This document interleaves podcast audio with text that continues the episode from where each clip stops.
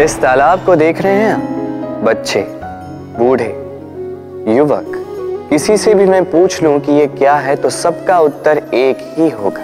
उत्तर तब बदलेगा जब प्रश्न ये होगा कि आप इस तालाब के साथ क्या करना चाहें। कोई कहेगा कि मैं यूँ ही किनारे पे बैठ के इस जल को स्पर्श करके शीतल वायु का आनंद लेना चाहूँगा।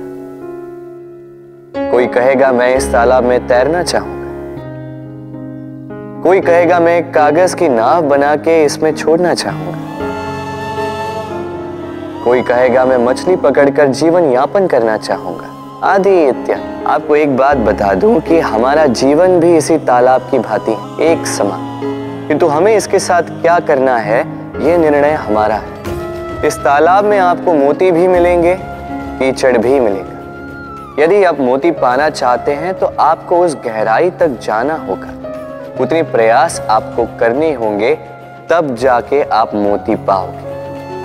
अन्यथा केवल कीचड़ हाथ लगे किंतु जो मैं सदैव कहता निर्णय आपका है। राधे राधे।